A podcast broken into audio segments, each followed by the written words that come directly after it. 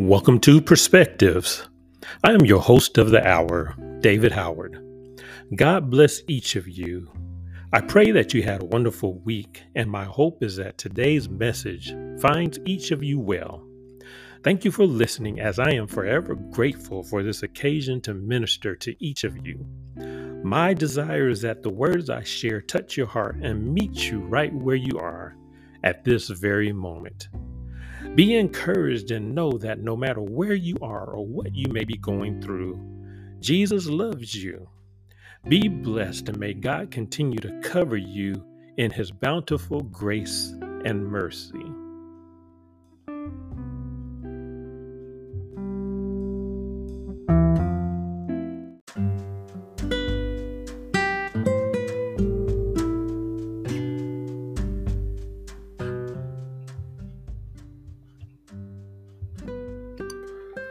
This past week has been full as I found myself moving from one event to another. As of Tuesday, I arrived and I was completely exhausted and finally had a chance just to simply exhale. All of our lives are full, I suppose, but we should take advantage of the days that God has so richly blessed us with. We may believe that we hold the keys to life and death exercising, eating healthy, drinking plenty of water, multivitamins, routine checkups and screenings, and the like, as if we can freeze any moment of time. But we do not. That is something we have no control over. However, there are things that we can control how we interact with one another, how we entreat our brothers and sisters, and our thoughts and our attitudes towards each other. For if our life's existence is only worth living in this moment and nothing more, we will most assuredly and certainly miss the mark. Our hearts yearn for more of the things it cannot have, the things that matter least of all. It is quite simply the abundant accumulation of inanimate things when God has purposely placed the blessedness of others in our lives. What has life taught us thus far? Have we learned anything at all considering the suddenness of loss and tragedy? I had the distinction of officiating a delightful homegoing service this week, in which the young lady was 81 years old.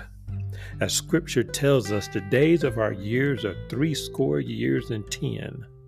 And if by reason of strength, which is her, they be fourscore years, yet is their strength labor and sorrow, for it is soon cut off and we fly away. And that's Psalm chapter 90 and verse 10.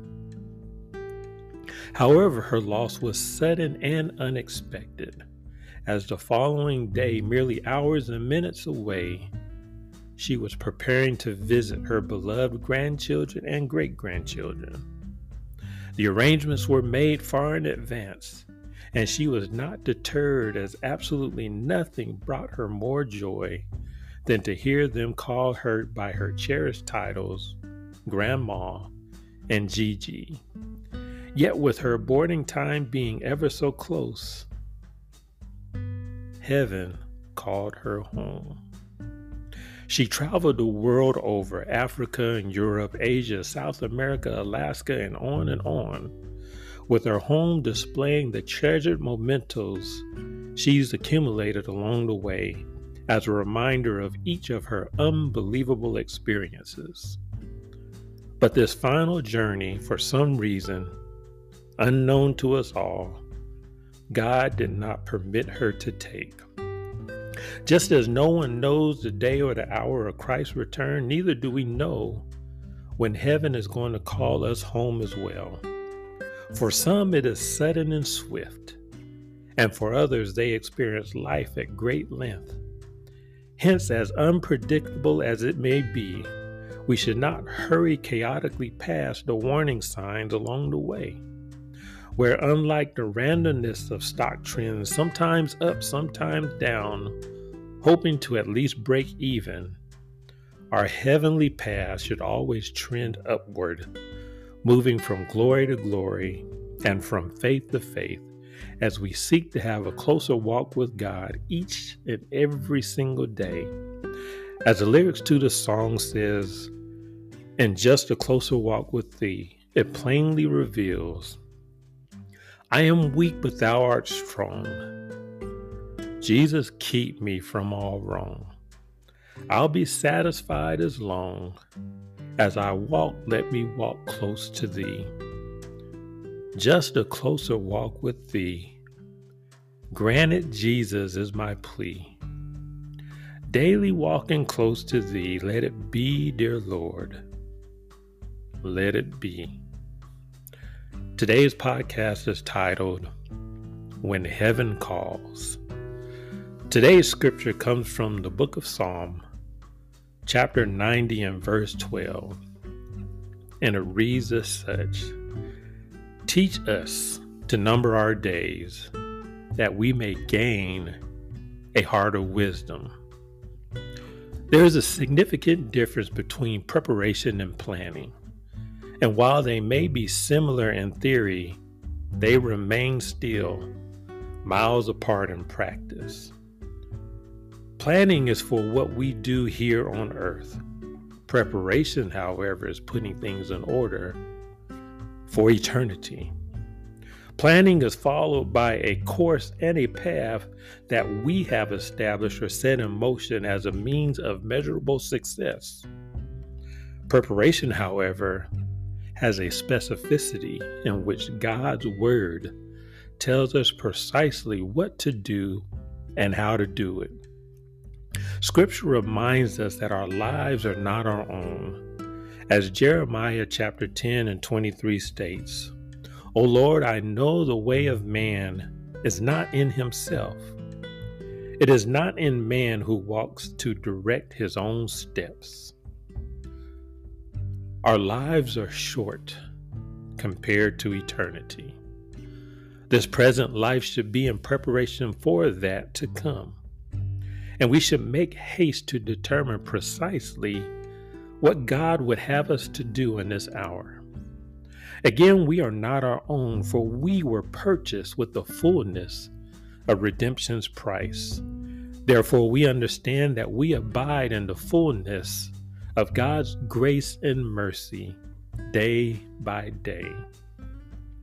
Our lives by chance can be full of turmoil and travail, which leave us entirely void of answers. We seek constantly only to find emptiness and sorrow.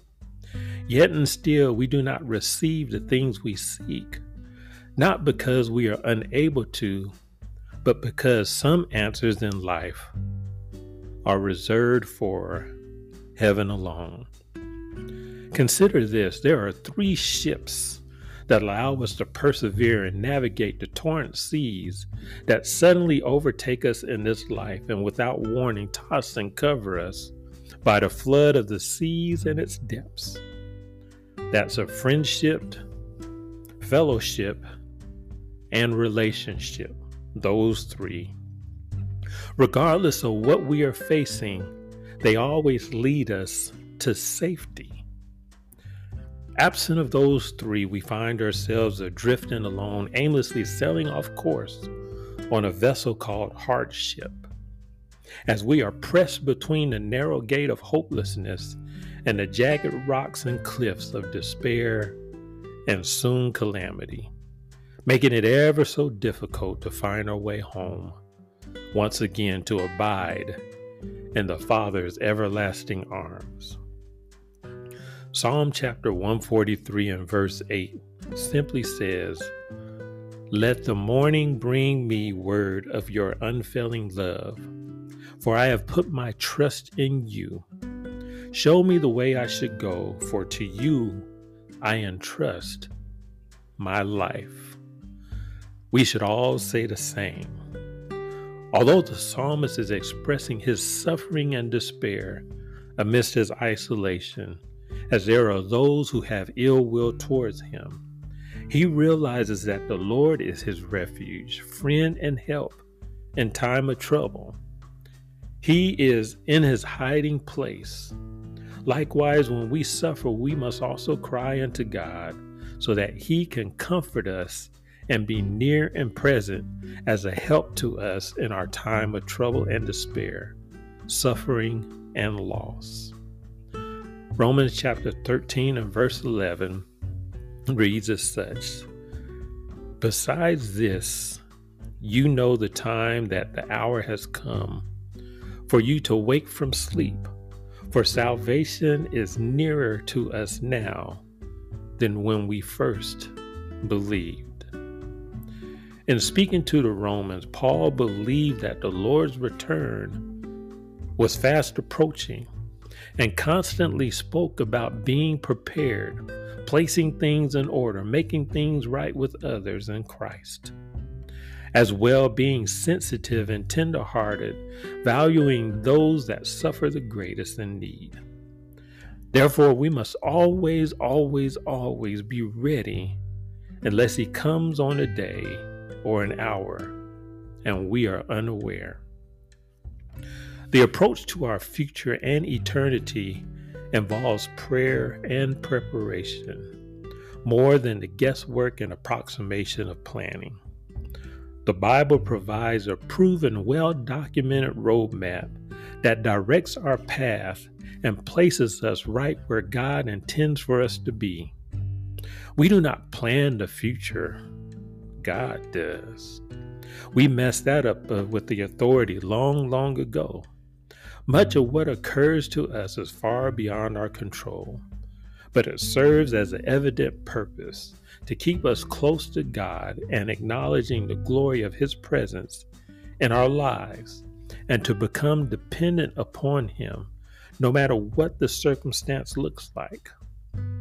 Our preparation is designed specifically to bring us home so that we might hear those faithful words Well done.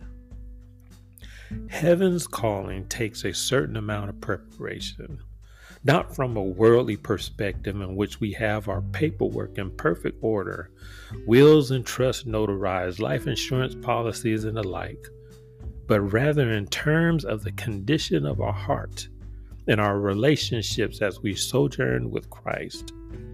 When heaven calls us, will we have loved enough, cared enough, listened enough, shared enough, forgave enough, and yielded enough? Giving away for God to use us according to His pleasure for the glory of His kingdom. I preface that by saying, however, that we all are guilty in one way or another of accumulating things in abundance, material substances that serve as a measure of our success and long term security here on earth.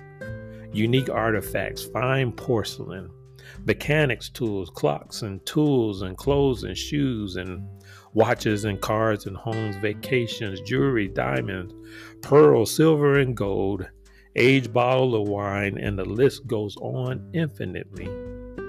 And while there is nothing wrong with such, it merely becomes an issue when they, either all or some, supplant God in our lives, or we give them greater praise and adulation than He who suffered on our behalf. In our preparedness, we must give sufficient attention to our relationship with Christ, in which I have heard someone expressly say on several occasions each time that God blesses us materially increases the likelihood of us losing Him for an eternity. We must make our calling and election sure Wherefore, rather, brethren, give diligence to make your calling and election sure. For if ye do these things, ye shall never fail. And that's Second Peter chapter 1 verse 10. And when he says these things, he's referring to the following faith and virtue, knowledge, temperance, patience, godliness, brotherly kindness, and charity which we know is love. For if these things be in you and abound, they make you that ye shall neither be barren nor unfruitful in the knowledge of our Lord Jesus Christ. And that's verse 8. So that when heaven calls, we are indeed prepared, having lived a life pleasing unto God. He who formed us in his image, who created us for his pleasure, who knew us in the beginning before the foundations of the earth were created, that because of our faithfulness, our clinging to the promises of hope, our names are found written in the Lamb's book of life. And the reason I saw a great white throne, and him that sat on it, from whose face the earth and heaven fled away, and there was found no place for them. And I saw the dead, small and great, stand before God, and the books were opened. And another book was opened, which is the book of life. And the dead were judged out of those things which were written in the books according to their works. And that's found in Revelation chapter 20, verses 11 through 12. One's passing has a certain suddenness and leaves us empty. Through the pomp and circumstance, ordinances and declarations and acknowledgments, Absolutely nothing, no matter how beautiful, prepares us for the finality of the moment in which that casket is lowered solemnly into the ground. It is soon thereafter covered by layer upon layer of dirt, as that becomes the final memory we have of our beloved one. We will inevitably face the same. While they are gone, departed from this earthly place, those that remain are either left with a sense of closure or an ever widening gulf full of hurt and woundedness. It is permanently affixed to us because the things that we should have let loose long ago, but we decided to hold tightly to, such as anger and bitterness, hatred, envy, hurt and sorrow, brokenness, unforgiveness, strife, and so on. When God presented us an opportunity to fix it over and over again, we deferred and decided to do it in our time. We tell God either verbally or by our actions, we'll do it when we get ready. When God said go, we told him to wait because we were not ready yet. When God warned us it would not be long, we chose to delay just a bit longer in hopes of making them feel the fullness of our wrath repeatedly as payback the depth of our enduring misery. But when heaven calls, who is left?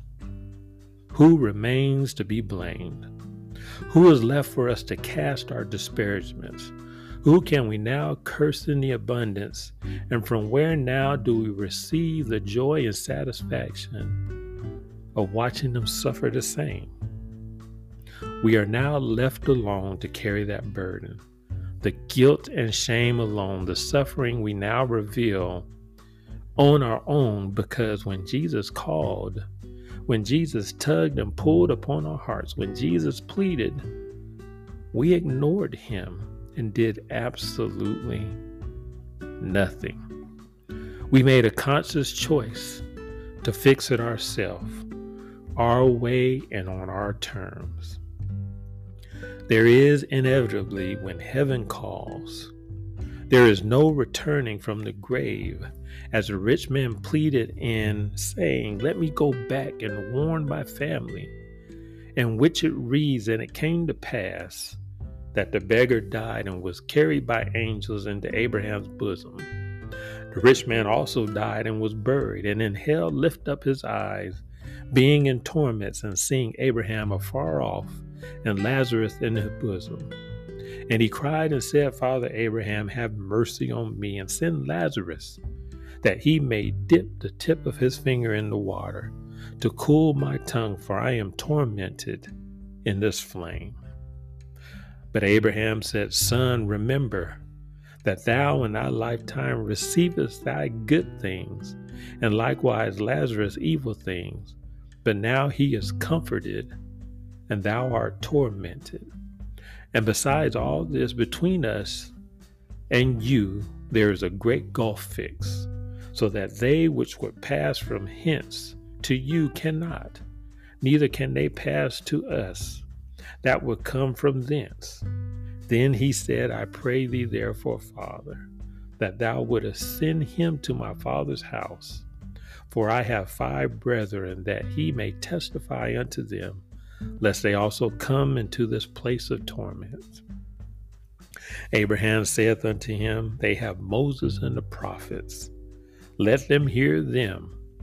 And he said, Nay, Father Abraham, but if one went unto them from the dead, they will repent.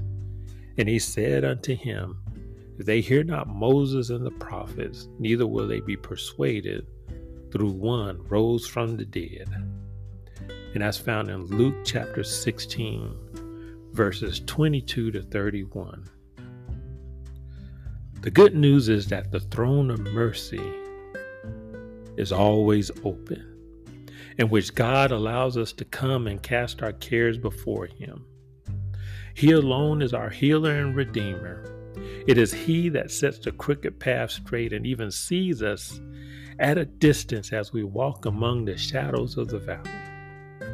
He is there to shelter and keep us, but most importantly, lead us in a way that we should go.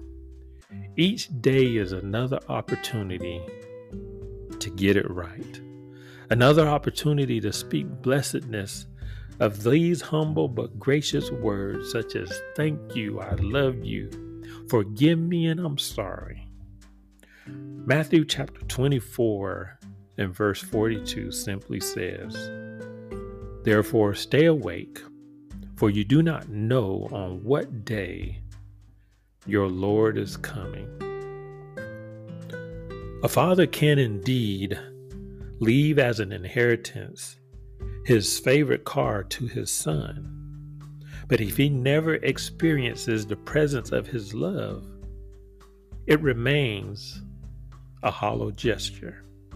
A daughter may receive a priceless heirloom from generations past, but if she never receives the embrace of her mother's hug, or heard the gentleness of her saying, I love you, I ask once more, what is the real value? Our substance does not fill the void of our need for one another, nor does it explain the overwhelming emptiness that now consumes our lives. I pray our lives be a living testimony, a legacy of how we lived and how we have entreated others along the way. When we remember our loved ones, it is of the cherished moments shared, tender words expressed, and the wealth of love that we have poured into the lives of others. In closing, the late Dr. Robert L. Fairley would always say, We did not come here to stay, and that is absolutely true. Life at its best is finite. It has a beginning and an end, unbeknown to us all. We all can hope to do and be prepared. So when the Lord asks, Did you care for my people? Did you feed? Did you clothe? Did you share the richness of the gospel or show forth the beauty of his ageless love? Were your words measured or seasoned with salt? Did your light shine forth that others may live what will our testimony be before the whole of humanity? What will our lives reflect before God? We cannot continue to live life as if we have forever, and we cannot continue to treat those in our lives as if we have an infinite amount of time with them. We do not. When heaven calls, what will be left to say?